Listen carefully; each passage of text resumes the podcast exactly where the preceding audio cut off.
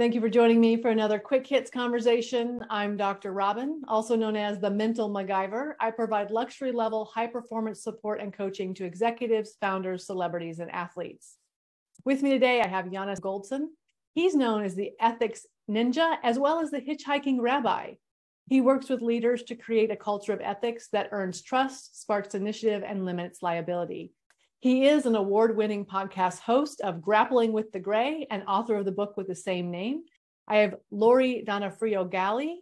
She is a firstborn type A personality who is loyal and visionary and always finishes. Her clients hire her to uncover angles and communicate value to produce earned media for growth. And I have Bonnie Sussman Versace. She is the reimager at Focused LLC, where she specializes in developing leaders, building positive and productive workplace cultures, and improving individual, team, and enterprise wide performance. The question I have for you today do you have to love yourself before you can truly love others? Jonathan, you offered to kick us off. The floor is yours. Well, this one's easy for me. There's a biblical source for this, and we all know it. Love your neighbor as yourself. And the sages explain that first you have to love yourself before you can love someone else. But then the question becomes what exactly does that mean to love oneself? How do we do it if we aren't doing it? And perhaps even more fundamental is what is love? Because the way we throw that word around, I love ice cream, I love my car, I love the little doggy in the window, uh, I love my mother, I love my wife, I love my, I love God. I mean, are all those the same? Mm-hmm. And the, the the way we are casual with language confuses our thinking because the Hebrew word love is fascinating. It's ahava, which comes from the root hav, which means to give. And the idea is that the more we invest in something because we recognize its value and it's important, the more we develop an emotional attachment and connection with it. This is why parents love their children more than children love their parents. It's just inevitable. So, really, to self love means that I'm invested in myself. I recognize I have a purpose, I have a mission, I have a contribution to make to the world, and I am invested in fulfilling that purpose. That's where self love comes from. And from there, it just naturally spreads to others. Well, that's a very full answer. Lori, what do you think? Yes, well, I do agree with you, Jonathan. And I also believe that you do need to love yourself in order to love others.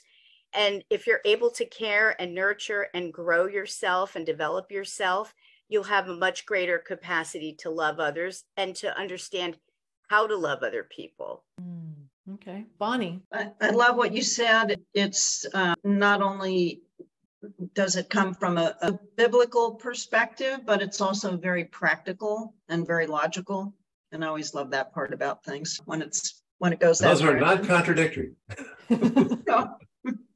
no, but what I love about the self love concept is once you learn learn in quotes how to do it or be that way or be in that space you don't really even need to think about it anymore it just happens it just is it's just there and about the language and how we get how words can be confusing one of my pet peeves is LUV. Mm. Please explain what LUV means.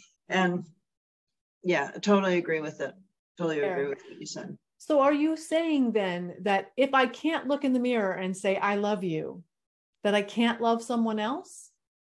I think it's definitely going to be a problem hmm. because love is all about intimacy and connection. And that means that both sides have to be contributing to that connection. And if I don't believe in, that I'm worthy of love, then how can I possibly receive your love? And how can I really invest myself in you? That's a different angle. If I don't love myself, how do I accept love from someone else?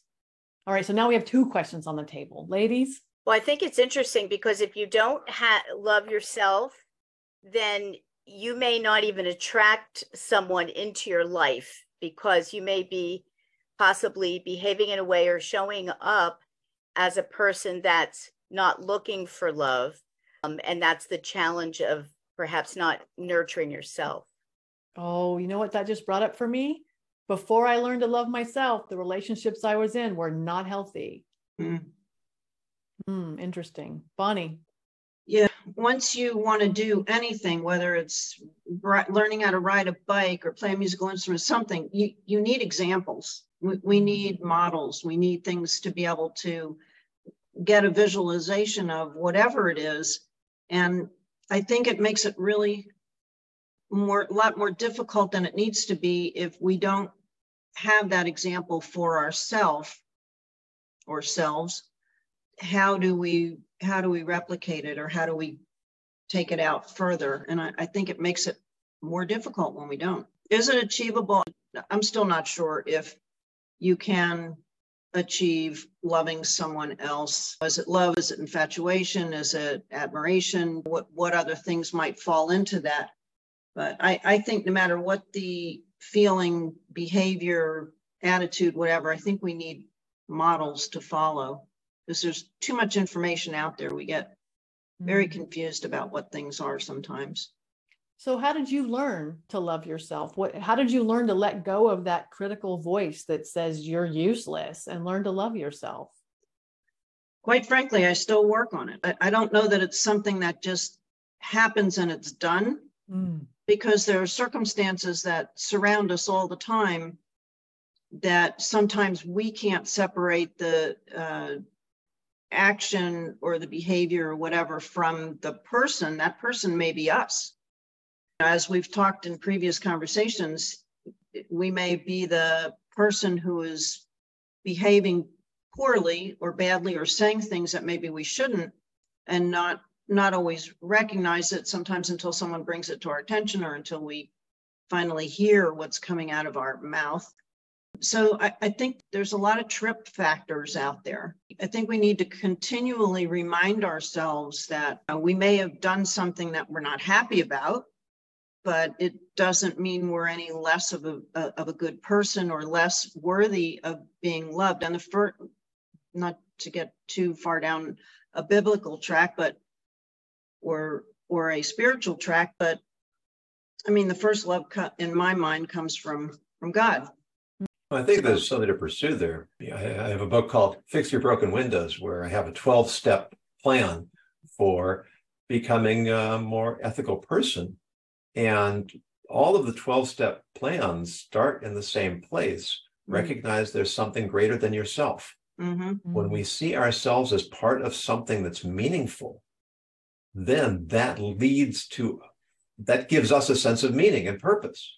Mhm. And when I have that sense of meaning and purpose, now I can actually start to recognize my value and my ability to contribute to the world in a positive way. And that's where self love comes from. You're the psychologist, but I, I think that a lot of depression comes from people feeling that there's just no point to their lives.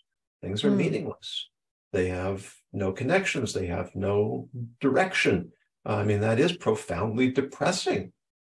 Mm-hmm. And that sense that I'm part of something that's meaningful ultimately and far greater than I am, and that's tremendously inspiring and motivating. Grand Canyon are very important too. Lori, how did you learn? Uh, well, I think there's a natural drive for self exploration. I know growing up in the 70s, I probably read every self help book that was published. And today, I really enjoy listening to so many different podcasts. There's so many free resources for people um, who are driven to, again, grow themselves um, and make positive change in their lives. But I, I agree with what you're saying, Jonathan, that if you have a sense of belonging and have connections, I think you're probably a much happier person and uh, more prone to feeling accepted because you have those connections. I think that loving yourself is re- for me it's really hard to say that I'm even allowed to love myself. I've had to learn to do that over time and that has not been an easy journey and to your point Bonnie, I think it's something I still the voice in my head that's like you're broken, let's fix you is certainly much louder than the voice in my head that says you're awesome, you're amazing and I love you. And I can say as I mentioned very briefly earlier that as I've gotten better at loving myself, my relationships have gotten better. And now I have a really powerful relationship with my husband. So I think that there's got to be something there as well. That is our 10 minutes. So I'm going to cut us off there. I love this conversation. Thank you for having it with me. And I look forward to speaking to each of you again very soon.